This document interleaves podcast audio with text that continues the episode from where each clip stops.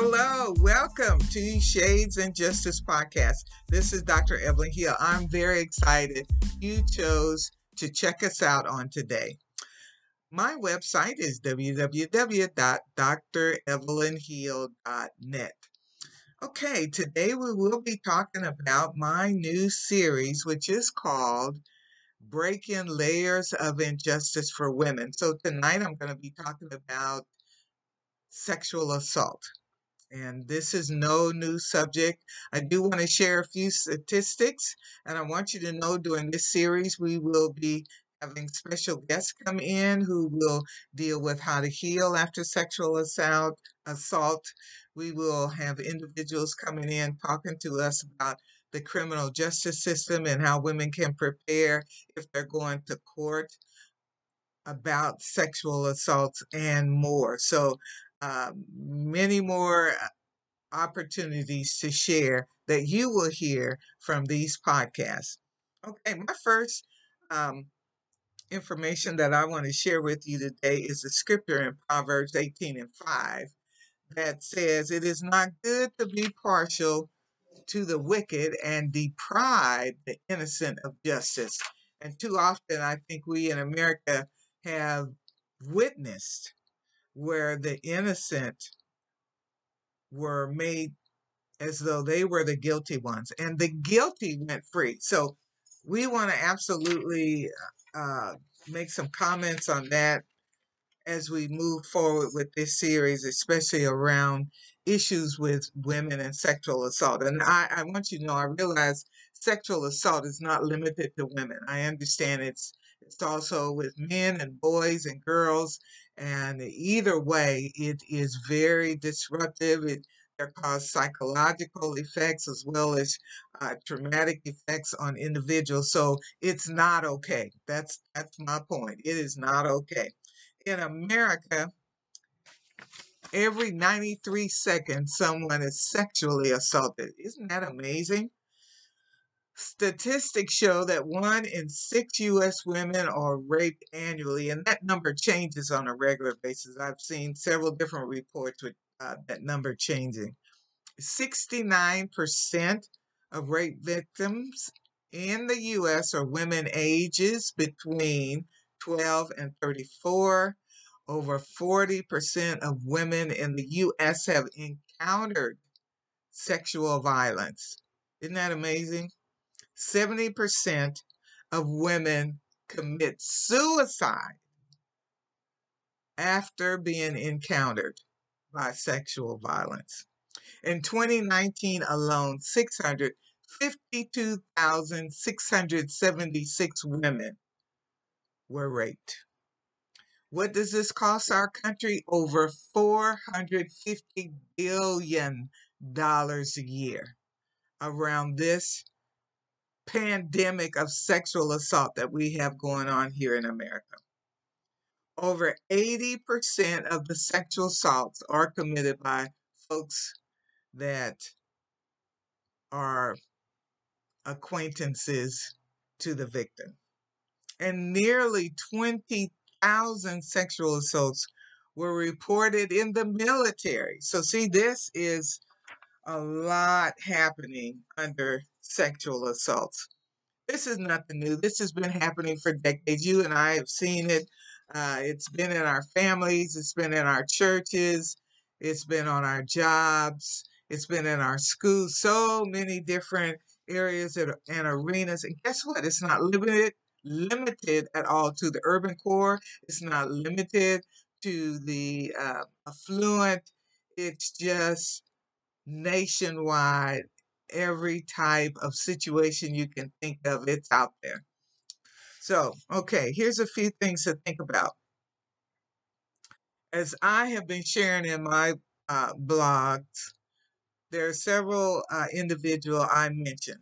One is Mr. Bill Cosby, Mr. Jeffrey Epstein, Mr. Weinstein, and R. Kelly. So many of us saw as Mr. Uh, Weinstein uh, went down that trail of the Me Too movement, and women in Hollywood came out of the woodwork. And trust me, I know uh, more were out there, just didn't uh, get involved in the whole process. But I'm sure it was many more women that just were quiet. But listen to this 87 women were accusing Mr. Weinstein of sexual assault. Mr. Bill Cosby, according to the NBC News and the US Today, 60 women accusers of sexual assault by Mr. Bill Cosby. According to The Cut, uh, an article in 2019, possibly 100 girls have been sexually assaulted by Mr. Jeffrey Epstein. Wow, these these figures are totally unacceptable. And to think that this behavior continues in many cases without any disciplinary procedures, without any accountability, um, that victim is left torn and traumatized while the offender walks away free. So we've got to switch some things up. We've got to make some changes. Like I said, it's not anything new. The stats are probably staggering, but even that is probably not new to most of you. But I want to share something right now. Even in the Bible, there were those who had been sexually assaulted. And tonight I'm just going to share one individual. I know of several, but I'm just going to share one, and that's Tamar, beautiful young lady who was King David's daughter. And she was uh, one of those beautiful young women, lively, uh, playful, uh, energetic, wanting to do the right thing. Now this is that's the Evelyn version. You can go back and research for yourself. But this uh, scripture is in Second Samuel chapter 13. The, the whole chapter will uh, just blow your mind. This is a case of incest. Her stepbrother saw her and wanted her. It's so much so that he looked sick. One of his companions talked to him. His name was Amnon, the uh, gentleman who was her stepbrother. Amnon wanted Tamar. And so one of his buddies said, Hey, man, why don't you just have your dad uh, ask Tamar to go in and fix you a meal and um, and bring it to you, and maybe something will happen there. And so Amnon likes this scheme that his buddy gives him. And so he asks the king to please have Tamar prepare him a meal. So the king does just that. He, not knowing, not suspecting that uh, this young man actually had um, a crush and was in love with Tamar. So Tamar, being very innocent, takes the food in to him, prepares the food. As she prepares the food, he's of course watching her and paying attention. The food is now prepared. And so she tells Amnon, hey, here is your meal. The food is ready. Amnon says, bring it into the bedroom. Let feed it to me while I'm in my bed. So when she takes the food in, still innocent, still not knowing this plot is getting ready to happen. He says, No, I'm not hungry. I don't want the food. I want you. In so many words. And so she begs him, Please don't do this. Please do not rape me. Don't violate me. My dad will give give me to you if you just ask him and we can have a proper marriage. You just go through, I'm improvising a little bit, just go through and check that scripture out for yourself. It didn't matter to him. He wanted her, he wanted her now, and he took her. He raped her. And often that's the that's the mentality. The violence is done. Uh, they want it, they want it now, and uh, the victim is just left a victim. So once he gets through raping her, he wants her to get out. He hates her now. Now that he's ready, he said, "Get out," and she said, "No, don't don't make me leave now. Uh, you've done this. You violated me. I can't just go out there now like nobody wants me now. I've been violated. I'm no longer a virgin. Uh, I've had the attire of a virgin all this time, but now you have violated me." He didn't want to hear of it. He said, get out and he made his servants come in and escort her out and then shut the door. Wow. So already I'm mad. I'm already upset because it was your bright idea and now you don't even want to accept the responsibility of what you've done to this young girl and now you're kicking her out. No, I don't think so. But he got away with that.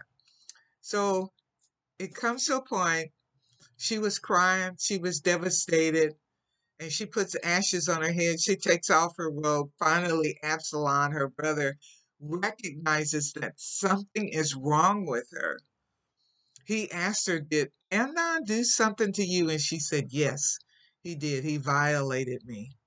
And so Absalom allowed Tamar to move in with him since she was no longer allowed in the quarters where the virgins lived. But this is very unusual to me, but it's not unusual in our society. I didn't realize the scripture was written like this in the scripture. Mr. Absalom said, Be quiet for now. After all, he is your brother. Seriously? Absalom? I don't think so. And how often in our homes, in our families today, is everybody's hush hush? What goes on in this house stays in your house. Your dad, he's a good man. He just has a weakness. Your uncle, he's crazy. Just you have to forgive him. All of that instead of taking care of the victim, who is the child or the young woman. True enough, they are a relative, but they have to be accountable also. So this is what Absalom does. When dad finds out that Amnon raped this little girl, Tamar, dad was angry. But guess what? Dad never made him be accountable for what he did to that girl. There is no scripture that says King David made Absal- made Amnon do anything, not even apologize, not admit to, nothing, not to leave out of the the housing compound area where they were, nothing. There was no punitive action, no nothing, no restorative action, no nothing. He just got to walk away. That is so sad. And you know what? Too often that's what's happening right now in America. Too many people get to do what they do to these children, women, and just walk away with no accountability. So we've got to do a better job and we have to stop this injustice in our communities. So does Absalom do anything to Amnon? Not for two years. read the scripture. Go back and read that chapter. He does nothing for two years. And then finally, after two years, he has a plot.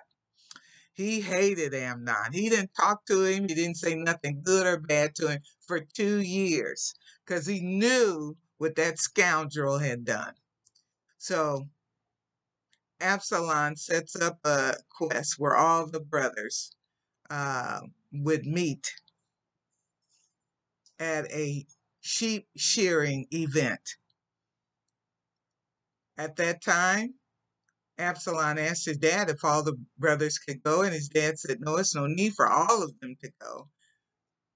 So then Absalom asked his dad, Well, can Amnon go? And so he said, Yes.